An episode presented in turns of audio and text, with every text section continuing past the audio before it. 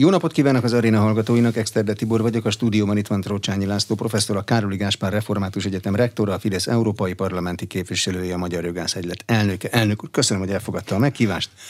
Köszönöm a lehetőséget. Milyen a különbség egy egyházi fenntartású egyetem, meg egy általános egyetem között? Érzi? Igen, van különbség, nyilvánvalóan. A különbség az, hogy a, egy egyházi fenntartású egyetemnek van egy világnézeti elkötelezettsége. Tehát amikor arról beszélünk, hogy tudást kell átadni, ez természetesen közös egy világegyetemnél is, meg egy egyházi fenntartású egyetemnél is.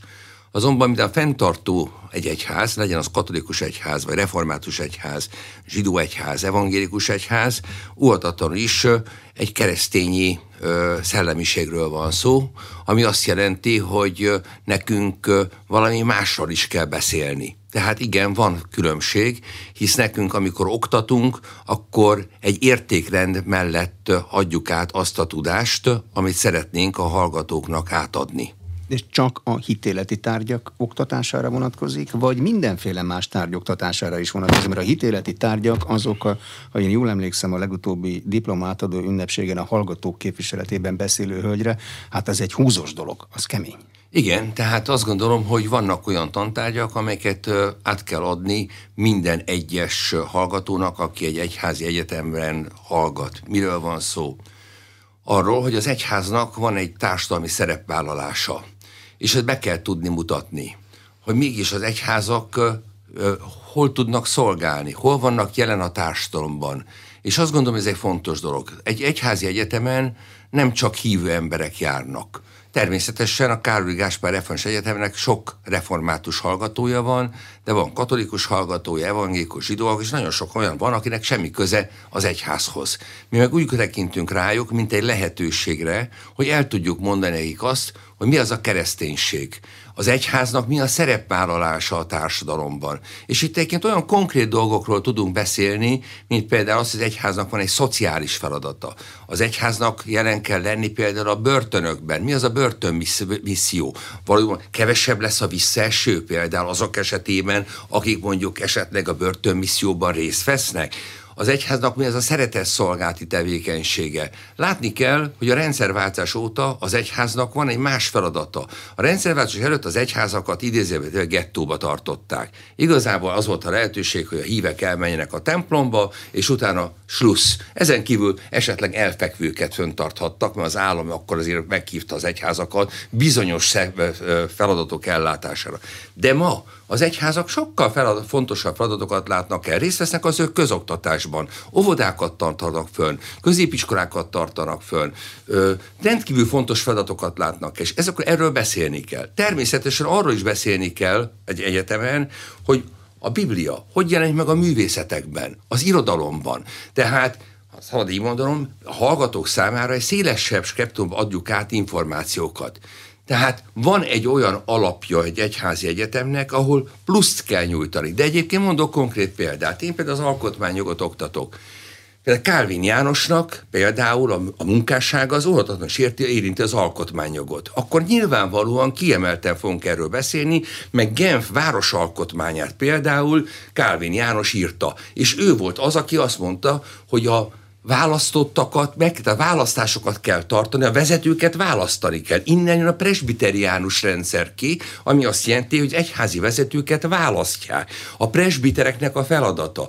Tehát igenis, nagyon széles kontextusban lehet beszélni arról, hogy nekünk van egy értékrendünk. Ennek vannak természetesen szereplői, mint Calvin, akiről beszélünk, de ha például az emberi jogokról beszélünk, akkor szintén oda tudjuk tenni azokat az értékeket, amelyek azt mondjuk, hogy a keresztény értékrendünkből fakad, és ezeket adjuk át. Tehát más igazából. Senkit se kötelezünk, hogy legyen hívő. Senkit sem akarunk kötelezni arra, hogy egy egyházi egyetemen feltétlenül a kereszténységet úgy fogja, hogy azonnal el tudja fogadni, de egy lehetőségként akarjuk fölkínálni, és elmondjuk, hogy vannak egy értékrendek. És bemutatunk egy értékrendet, ami lehet vonzó, lehet kevésbé vonzó, de azt gondolom, hogy egyházi egyetemnek ez a feladata. Az autonómia, ami az egyházi, illetve pontosan az egyetemi létnek egy alapfogalma, ez az egyházi fenntartásban ugyanolyan tartalmú, mint egy nem egyházi fenntartásban?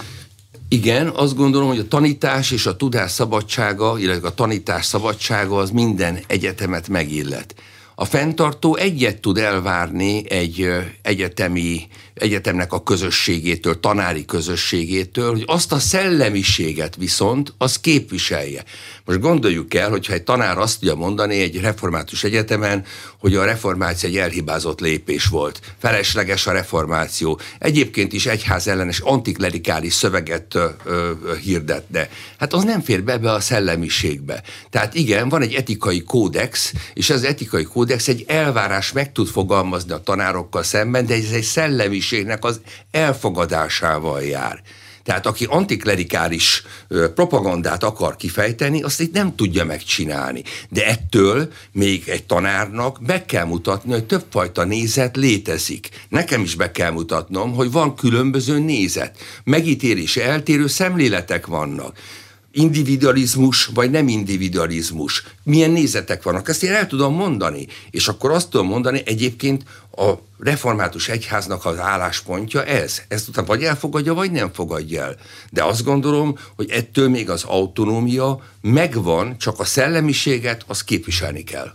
Mi jellemzi a politika meg az egyházi egyetem kapcsolatát. A politika ugye a csoporthoz tartozásról és időnként a feltétlen lojalitásról Ez, szól, az oktatás igen. az meg a kritikai gondolkodásról, a tudomány Ez meg nagyon szól. fontos, a kritikai gondolkodás.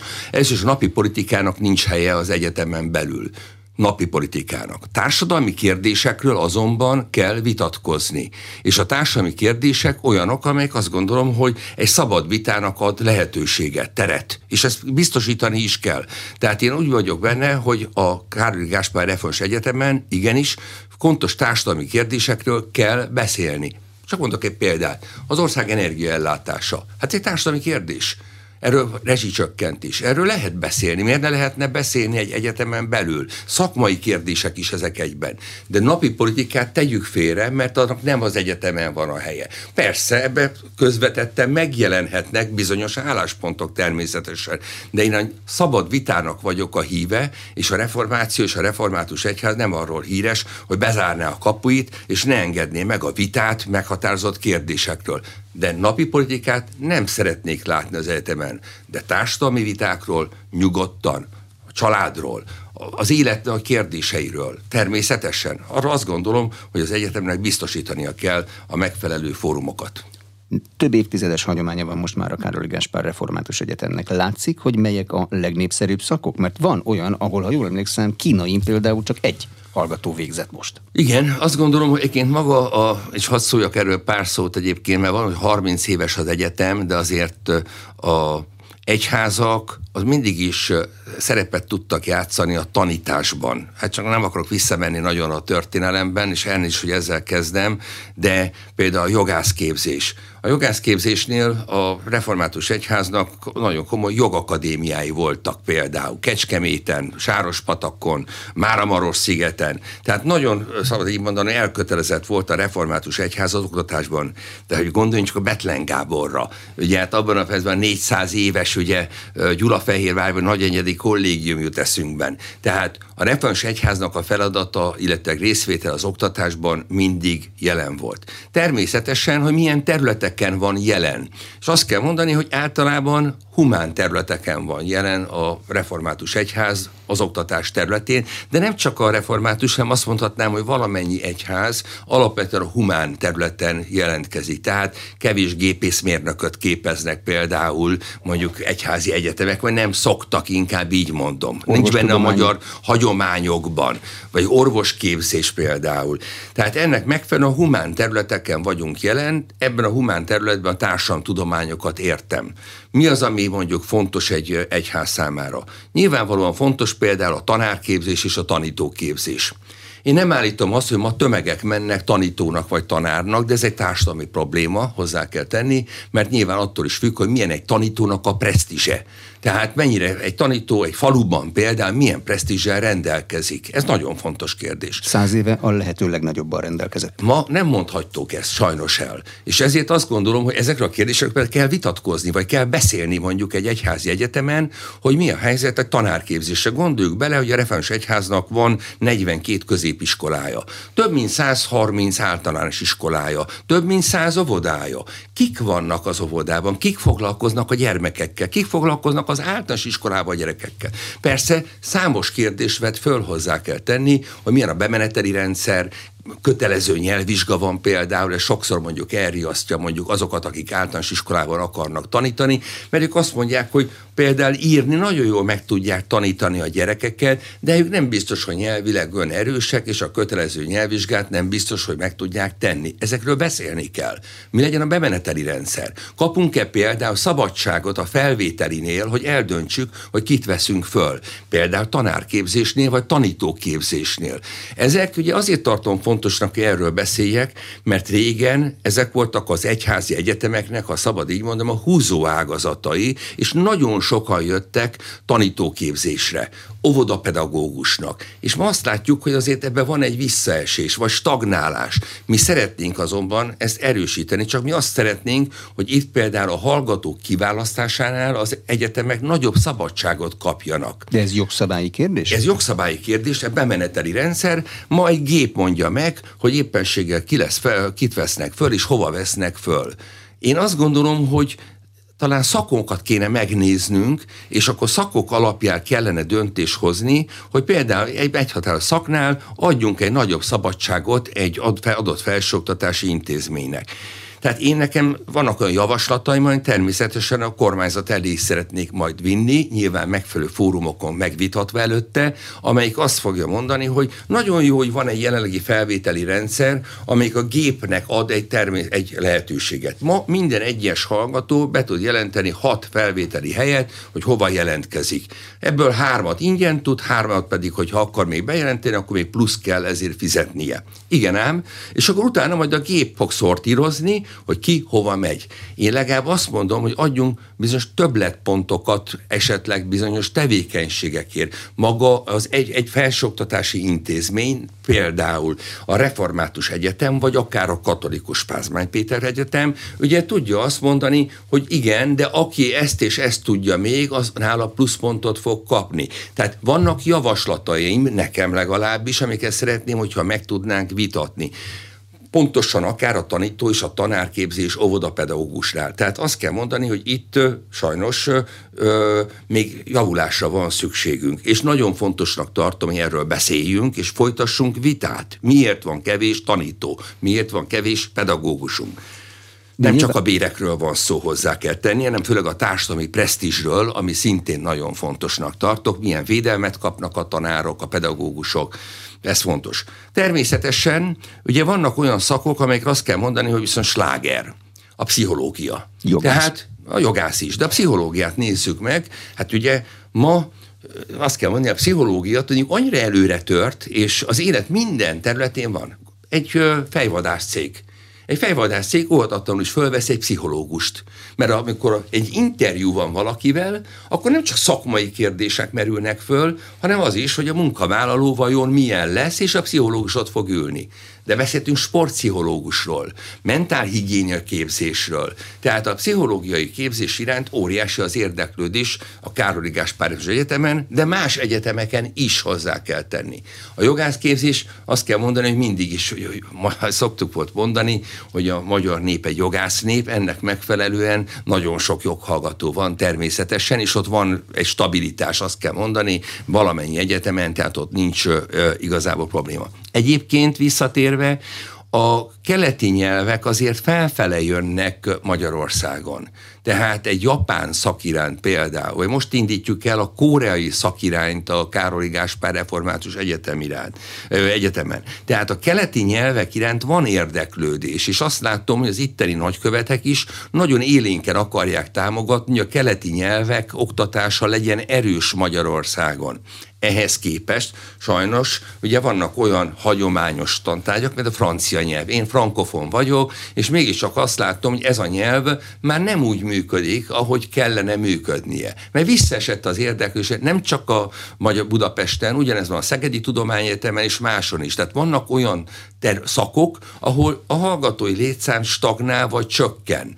Ennek persze az okait meg lehet nézni, hogy mi az oka, de hogy lehet látni, hogy a, hogy a ázsiai nyelvek iránt az érdeklődés igazából fölfele megy, és a hagyományos, ide az angolt nem értem ide, de a francia, német például, ezek, hát szabad így mondanom, ott mindig több erőt kell beletennünk annak érdekében, hogy a, legyen vonzó ez a szak a hallgatók számára.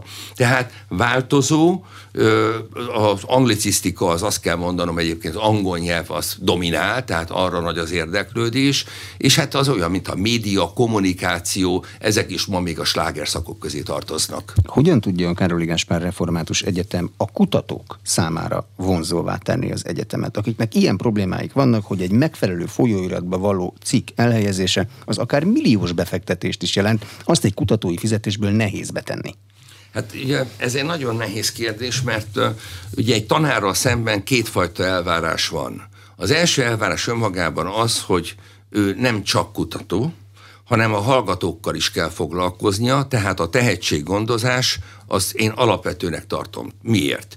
Azért, mert hogyha megnézzük, akkor egy egyetemről kijövő diplomásoknak a számát, és elnézést kérek, hogy ezt így mondom, 80 vagy 70 százaléka igazából diplomás, és van 25-30 százalék, aki azt tudom mondani, hogy értelmiségi. És ezt nem szeretném túlhangsúlyozni, csak azt mondom, hogy valaki azért megy oda, egy papírt kapjon, és valaki meg azért megy oda egy egyetemre, hogy van pluszt akar ugye, kapni az egyetemtől, és úgy gondolja, hogy a tanárokkal szemben neki plusz elvárásai vannak. Érjen rá a tanár, beszélgessen vele, témát javasoljon neki, legyen igazából konzulense. Tehát a tanárral szemben az egyik elvárás, hogy fedezze föl azokat a hallgatókat, akik valami plusz pluszt várnak tőle, és ergo én minden tanártól az az elvárásom, hogy igen, a hallgatókat ismerje, válassza ki azokat a hallgatókat, akikkel neki pluszban kell foglalkoznia.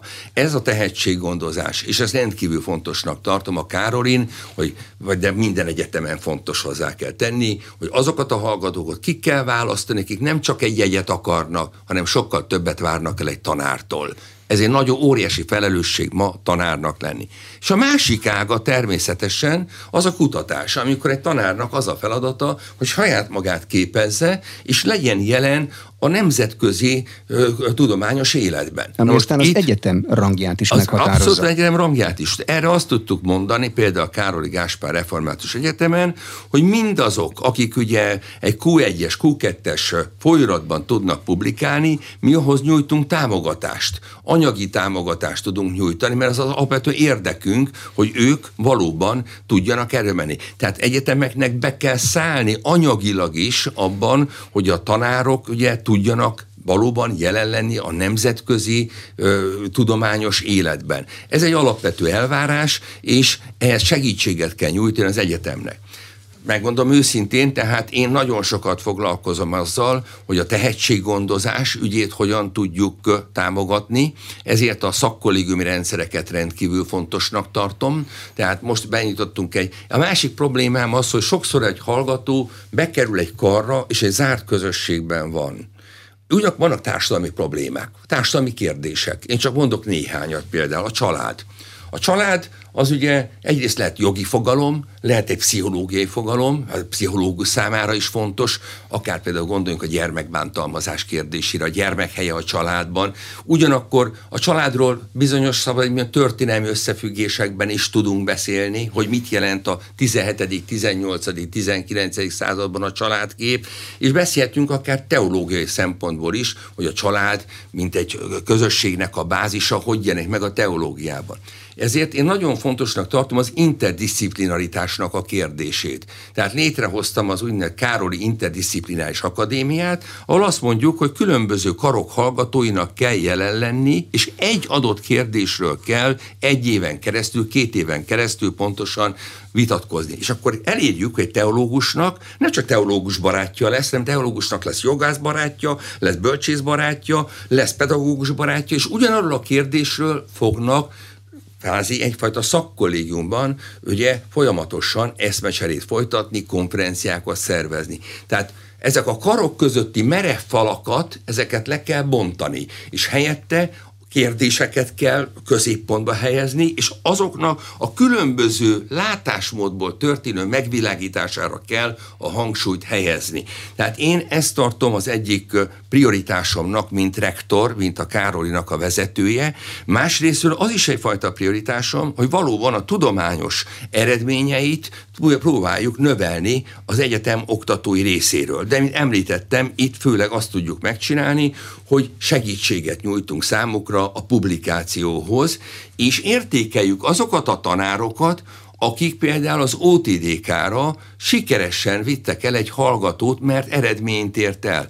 Igen, ezeket azt gondolom, hogy itt premizálni is kell őket megmondom őszintén, hogy nekem nagyon sokat jelent az, hogy a magyar kormányjal az egyházak alá tudtak írni egy hosszú távú finanszírozási megállapodást. És ebben, de egyébként a modellvált egyetemeknél ugyanezt történt, ebben meg lehetett határozni feladatokat. És ez nagyon fontosnak tartom, hogy legyenek kijelölve világos célok a célokat teljesíteni kell. És ha a célokat teljesítettük, akkor kapjunk rá finanszírozást. Tehát ne úgy jöjjön, hogy, hogy nincs mögötte idézőben teljesítmény. Tehát igenis az államnak, a kormánynak joga van elvárásokat megfogalmazni a felsőoktatással szemben. Tehát az a langyos, hogy mindenki ugyanazt nyújtja, és nincsen igazából különbségtétel, az nem jó.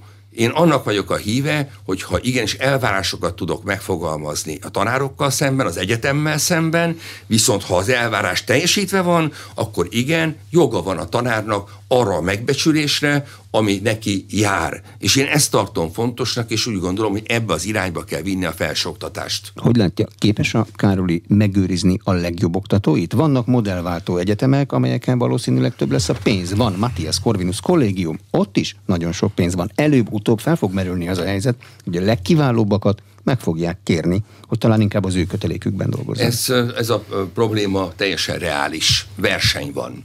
Tehát minden egyetem, minden felsőoktatási intézménynek tisztában kell lenni az, hogy kik azok a tanárok, és én is ezt így mondom, aki viszi az zongorát, aki a vállán hordja az egyetemet.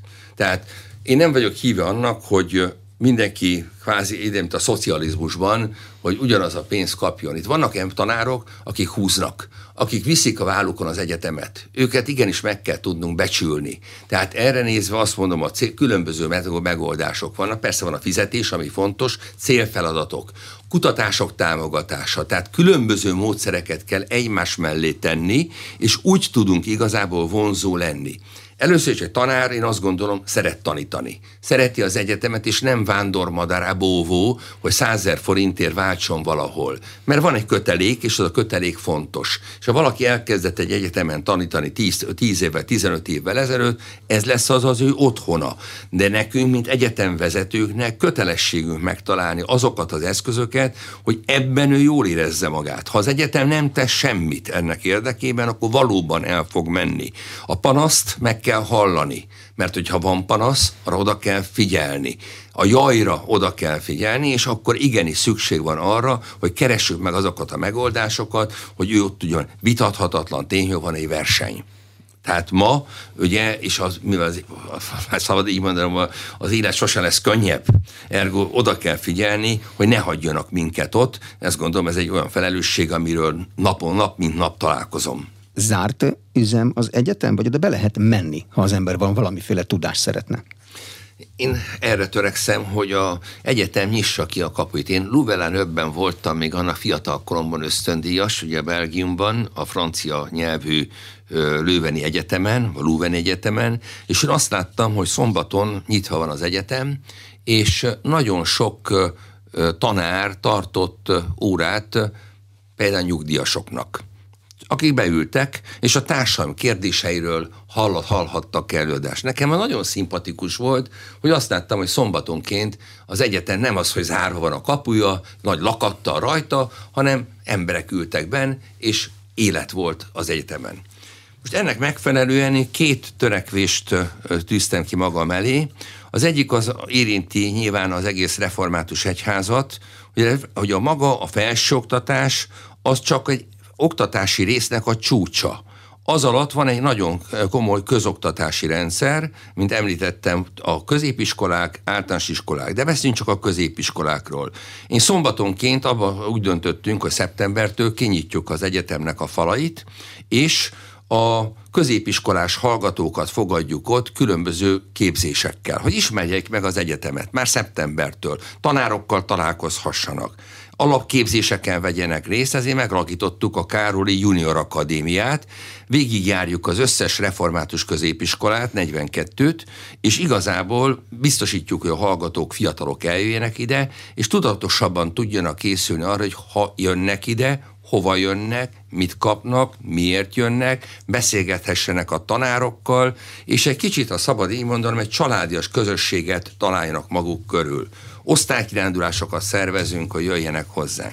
Ugyanakkor nem csak a középiskolák irányában akarom, hogy szombatonként nyitva legyen az egyetemünk, amit egyébként fontosnak tartok, hanem azt is fontosnak tartom, hogy olyan kérdésekről is vitatkozzunk, amikor azt mondjuk, hogy bárki jöhet az egyetemre. Ez a Szabad Egyetem programunk.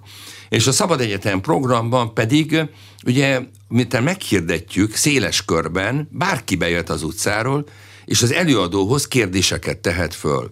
Idáig két témáról beszéltünk a Szabad Egyetemen. Az egyik volt az alkotmány, alaptörvény, alkotmányosság, mire szolgál, annak a védelme. Itt Súlyog Tamás volt egyébként az előadó, nem mindenki ismeri Súlyog Tamást, itt lehetőség volt arra, hogy személyesen kérdést tegyen föl hozzá.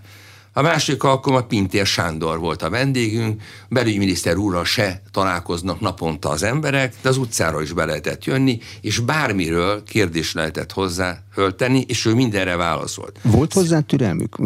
Súlyogta alkotmánybírósági volt, elnöknek, belügyminiszternek? Volt. volt. Most volt? Bagdi Emőke jön szeptemberben például, aki a pszichológiáról fog beszélni, a pszichológus felelősségéről. Mire jó a pszichológus? De több mint 100-150 ember jön el ezekre a programokra. Tehát van rá igény, és az, van, aki vidékről utazik föl, hogy erre az előadásra eljöjjön és meghallgassa. Tehát én azt gondolom, hogy van az egyetemeknek egy társadalmi felelőssége. És a társadalmi felelősség az egyrészt kiterjed nyilván azokra a hallgatókra, akik ott vannak nálunk, másrésztől kiterjed a társadalmi felelősség a középiskolásokra, akik majd egy potenciális hallgatók lennek, lehet, hogy nem hozzánk jönnek, de akkor is lássanak egy egyetemet már korábban, és bármikor szombaton jöhetnek, találkozhatnak emberekkel, és kiterjed a felelősségünk, hogy sugározzunk valamit azok számára, akik esetleg nem is jártak egyetemre, vagy éppenséggel ö, érdeklődnek egy téma iránt. Tehát egyetemnek nyitva kell lennie tehát az egyetem kapuit szombaton ki kell tudnunk nyitni. Ez egy nagyon fontos feladatnak tartom a Károli Gáspár Efens Egyetemen. Akik jártak egyetemre, azok talán emlékeznek arra, hogy ott volt egy olyan megkönnyebbülés, hogy már nincsen kötelező testnevelés. Egy egyetemen a sport, élet, az létezik még? Tudom, hogy nem időszerű a kérdés két év Covid után, amikor nem lehetett találkozni, de lehet, hogy ennek egyszer vége lesz. Hát én úgy gondolom, hogy a fiatalok számára a mozgás rendkívül fontos. Ahhoz, hogy az ember testben és lélekben épp legyen, ahhoz nem csak az is szükséges, hogy a tanulás mellett igenis legyen egy lehetőség a mozgásra. Annál rosszabb nincs, mikor valóban kötelezünk valakit valamire, és közben, azt szabad így mondanom, semmifajta értelmét nem látják. Az, az borzasztó. Tehát azt én sem szeretem, megmondom őszintén.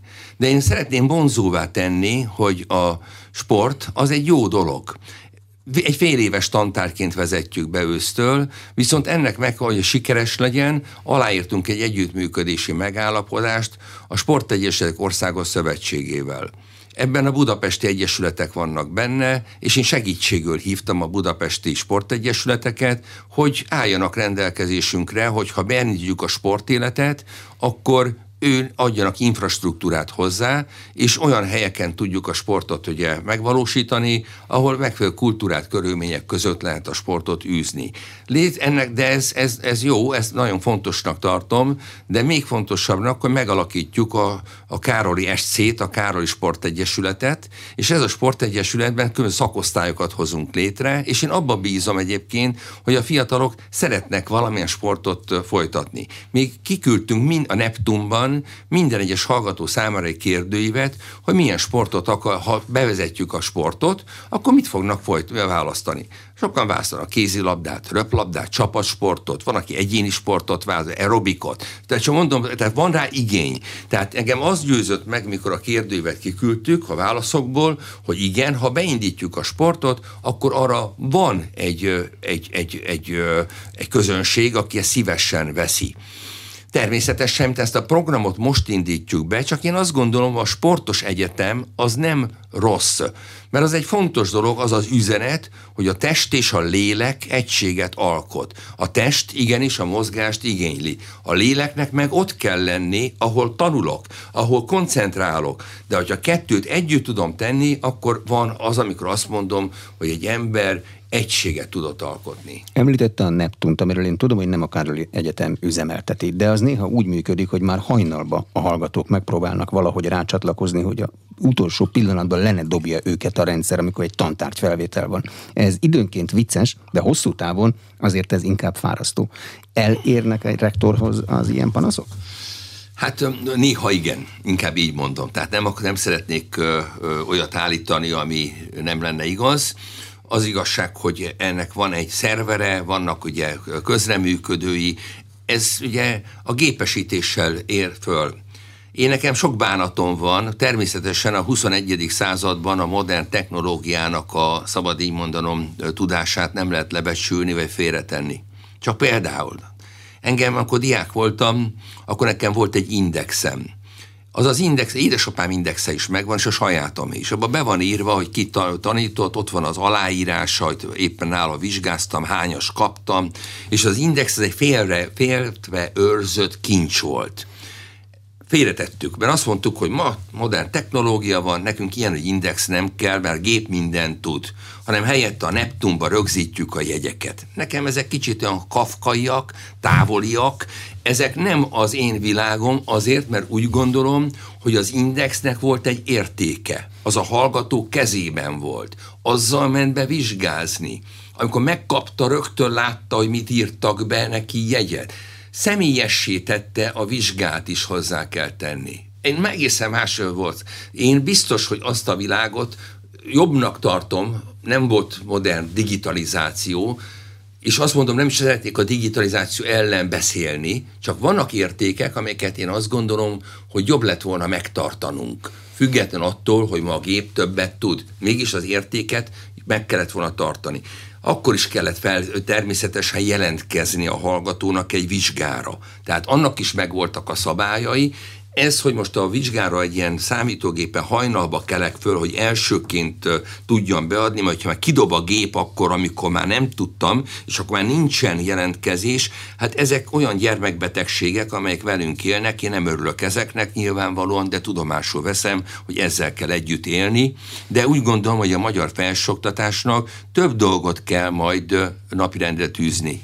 Ilyennek tartom az egyik legfontosabbnak a felvételi rendszernek az áttekintését, abban, hogy ott milyen puhításokat lehet betenni, hogy egy, ma miről beszélünk? Nagyobb szabadságot adunk az egyetemeknek. Ezt mondja a modellváltó egyetem, ezt mondta, autonómiát adunk neki. Ugyanez van az egyházi egyetemeknél. Akkor nagyobb szabadságot kapjak arra, hogy például ki lesz az én hallgatom, vagy hogyan veszem föl a hallgatót. Tehát én azt gondolom, hogy az autonómiába ez is bele kell, hogy tartozzon. Tehát én azt gondolom, hogy ha elindultunk egy úton, ami jó út számomra, mert a modellváltásnak is látom az értékét, látom gyakorlatilag az egyházakkal kötött megállapodásnak, csak folytassuk az utat, és menjünk azon az úton, hogy az egyetemi autonómia olyan területekre is terjedjen ki, ami például a hallgató kiválasztása.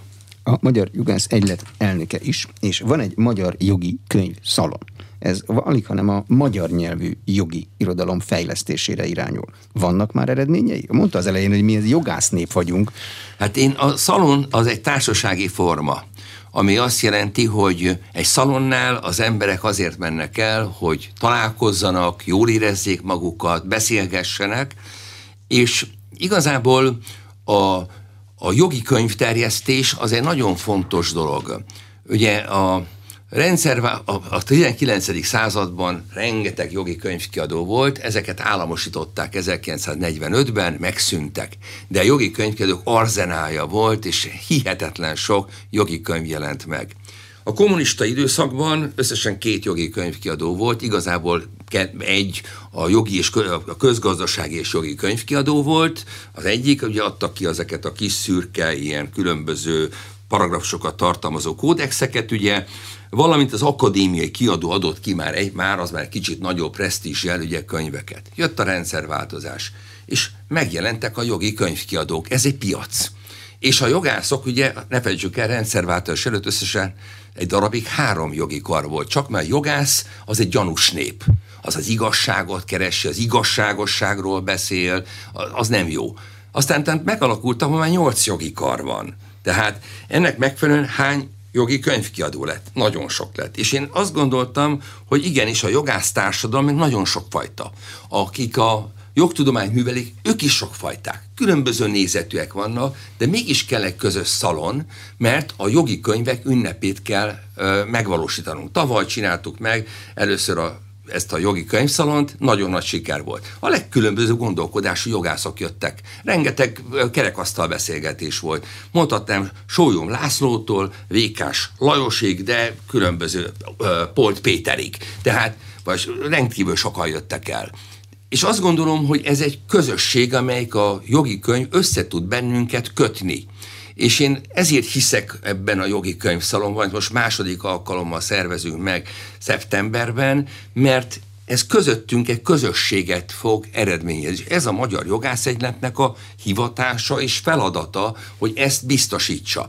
És akkor gondoljuk bele, hogy hány jogi könyv jelenik meg. És akkor az igazság, hogy tudjuk, díjazak, díjakat tudunk adni. Az év legjobb elméleti könyve, jogelméleti könyve, az év legjobb joggyakorlati könyve, az év legjobb PHD dolgozata. Ezek olyan dolgok, amelyek közös közöttünk egy kapcsot, egy láthatatlan kapcsot eredményez, függetlenül, hogy jogászként esetleg eltérő szakmai véleményünk van. Azt látja, mint jogászegyleti elnök, hogy a magyar jogász társadalmat mi szokta foglalkoztatni? Leginkább az utóbbi időben nagyon sok jogág van. Büntető, polgár, nemzetközi, közigazgatási, munka, stb. stb. Mi a forró téma most? Hát azt gondolom, hogy ezt jogáganként kell megnézni, hogy mi a forró téma.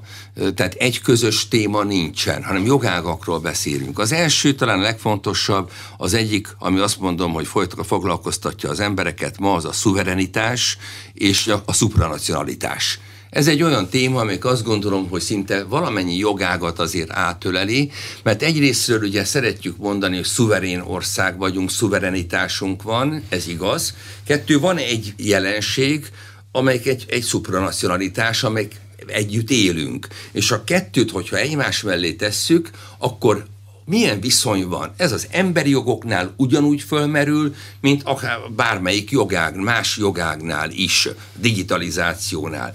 Tehát nagyon kevés az olyan terület, amikor azt tudjuk mondani, hogy hát itt már igazából nem kevés beleszólásunk van, ilyen mondjuk a versenyjog, amelyik, ha szabad így mondom, a közösségi jog szabályoz igazából leginkább már a tehát nemzeti versenyjogról nehéz beszélni, vannak nemzeti versenyhatóságok természetesen, de a versenyjog az egy olyan dolog, amelyik ugye közösségi jog alatt áll. De nagyon sok olyan terület van, ahol igenis van szükség, van egy párbeszédre a nemzeti és a a szupranacionális között. És ez a dialógus, hogy ennek még a formái, itt az alkotmányos identitás kérdésétől kezdve az ultravíres idézjelve hatásköri kérdése, ezek azt gondolom, hogy a jogtudományt foglalkoztatják.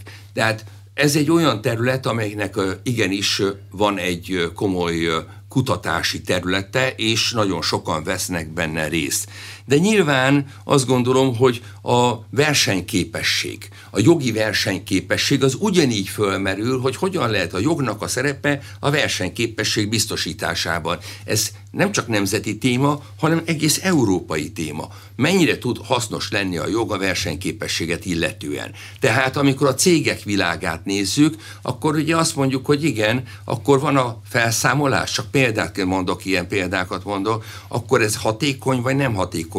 A versenyképességet segíti vagy nem? Mi van egy üzletággal? El tudok adni egy üzletágat? Nem tudok. Nagyon sok terület van, amelyik ma topik, de inkább csak azt mondom összesítőjében versenyképesség az egy dolog, ami fontos. Digitalizáció az szintén egy olyan téma, amelyik azt gondolom, hogy sokakat érint, hogy hol vannak a határai, ez a mesterséges intelligenciával. Szuverenitás és supranacionalitás témaköröket tudnék igazából megjelölni, amelyek azt tudom mondani, hogy ma sláger témák a jogtudományban. De a szuverenitás meg a supranacionalitás problémája nem dőlt el azzal az egyéves konferencia sorozattal, amit az Európai Unió kiírt. El is határozták, számtalan döntési pontot írtak le, a magyar kormány pedig egy, illetve a magyar parlament pedig egy határozati javaslatot fogadott el, hogy a magyar kormánynak mit kell képviselnie az unió jövőjéről szóló vitában. A kettő nem egy irányba mutat. Nem dőlt el semmi. Azért nem dőlt el, mert ez a konferencia egy, szabad így mondanom, úgy működött, hogy volt is eredménye, meg nem is volt eredménye. Önmagában a konferencia megszervezése valahol egy pótcselekvésnek is tűnt számomra. Az nem vitatható, hogy 2004 óta az Európai Unióban nincs siker. Tehát a siker az egy fontos dolog egy építkezésnél, amikor valami épül, épül, épül, és látjuk. Itt meg azt látjuk, hogy te épülne valami, épül, és mindig vannak válságok ebben az építkezésben. Ez igazából már a Európai Alkotmányos Szerződésnek a visszautasításával kezdődött, a görög pénzügyi válság, a migrációs válság, de leginkább a Brexit volt, amelyik megrengette ezt az építkezést, mert egy fal kidőlt tehát nagyon sok probléma jelent meg Európában, és úgy gondolták, hogy akkor majd a polgároknak a bizalmának a visszaszerzése érdekében majd egy konferenciát szerveznek. Igen ám, csak ez a konferencia nem tudott eredményt elérni. Tehát nagyon, tehát így mondom, véget érte bizonyos konklúziókkal, amit úgy gondoltak, hogy egyhangulag került elfogadásra, de én ezt nem így gondolom. Összesen körülbelül 50 ezer ember vett részt ezen a nagy konferencián. Európa lakosainak a száma, ha csak az Unióban való részvétel látom, 450 millió körülbelül. 50 ezer ember vett részt ezen a konferencián.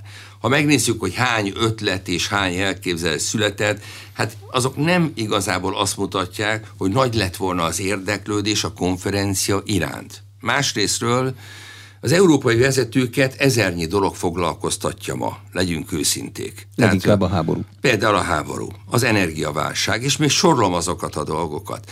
Most az, hogy olyan dolgok irányába menjenek el, amelyek a szupranacionalitásnak az erősítése és a felesleges intézményi kérdésekre vigyék el a, a feladatot, ez inkább megoszt, mint sem egyesít.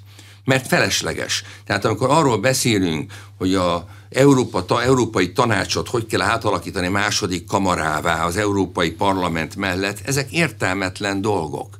Tehát sokkal inkább ugye arról kéne beszélni, hogy és ezért nem tartom jónak ezt a konferenciát, mert nem a lényegről beszél. Arról kellett volna beszélni, mi az, amit hatékonyan tudunk kell látni közösen, és mi az, amit azt tudjuk mondani, hogy a szubszidiaritásba akarunk betenni. Ma beszélünk arról, hogy szubszidiaritás, de nincs fölötte kontroll. Tehát ergo gyakorlatilag a tagállamok és az Európai Uniót úgy kell elképzelni, mint egy kötélhúzó versenyt, ahol igazából ketten húznak, és akkor az a kérdés, hogy ki az, aki erősebben tud odahúzni egy hatáskört. És akkor esetszerű dolgok jönnek ebből ki. Ez nem egy megfelelő dolog. Tehát nem a lényegről történt beszéd, a lényeg pedig az lett volna, mi az, amit nemzeti szinten kell ellátni, és hatékonyabban lehet ellátni, és mi az, amit meg közösségi szinten kell ellátni. Pragmatikusan kellett volna ezt a konferenciát vinni, egy rengeteg ideológiai kérdéssel volt terítve. És én azt gondolom, hogy ez a sok ideológiai vita, az megöli igazából ezt az építkezést, nem jó irányba viszi. Ma miről szól? Arról szól, hogy hogyan lehet egy országot megbüntetni. Hogyan lehet egy országot a vádlottak padjára ültetni. Az Európai Parlament, mint egy bíróság ítélkezik különböző országok fölött. Tanácsokat ad, nem tudom, harmadik országba, harmadik világ országainak.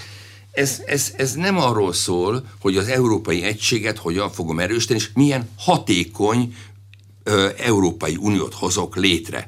Tehát nem a hatékonyság, hanem egy ilyen nagy, szabad így agóra jött létre, ahol mindenki elmondja a véleményét, és utána, szabad így mondanom, nincsenek megoldások. Hogy lehet az Európai Unió alapvető értékeit tagállamokkal betartatni, ha nincs mellé rendelve mondjuk pénzügyi kényszer? Hát először is azt mondjuk, hogy mi az európai érték. Tehát kezdjük azon, ennek a fogalmakkal lehetne kezdeni, mert a probléma az, hogy ez a jogállam és európai érték, ez úgy került be a szótárba, mint elnézést kérek, mint a foci. Mindenki ért hozzá, és mindenki el tudja mondani, hogy jogállam veszélyeztetve van, és azt is el tudja mondani, hogy az európai értékek veszélyeztetve vannak. De hogy mit ezek, azt igazából szeretném megkérdezni valakitől, hogy sorolja föl, hogy mit tekint katalógus-szerűen ez, és honnan veszi a, a, a dolgot, hogy ezt oda sorolja. A problémám a következő. Az Európai Bíróság, amikor Magyarország és Lengyelország keresetét visszautasította, ugye a jogállamisággal kapcsolatosan nem tudta meghatározni a jogállam fogalmát.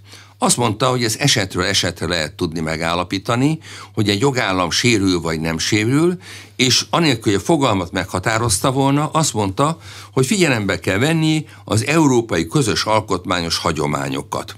Ez nagyon jó, feltétlenesség, csak szeretném megkérdezni, az európai közös alkotmányos hagyományok mit jelentenek és kiállapítja meg?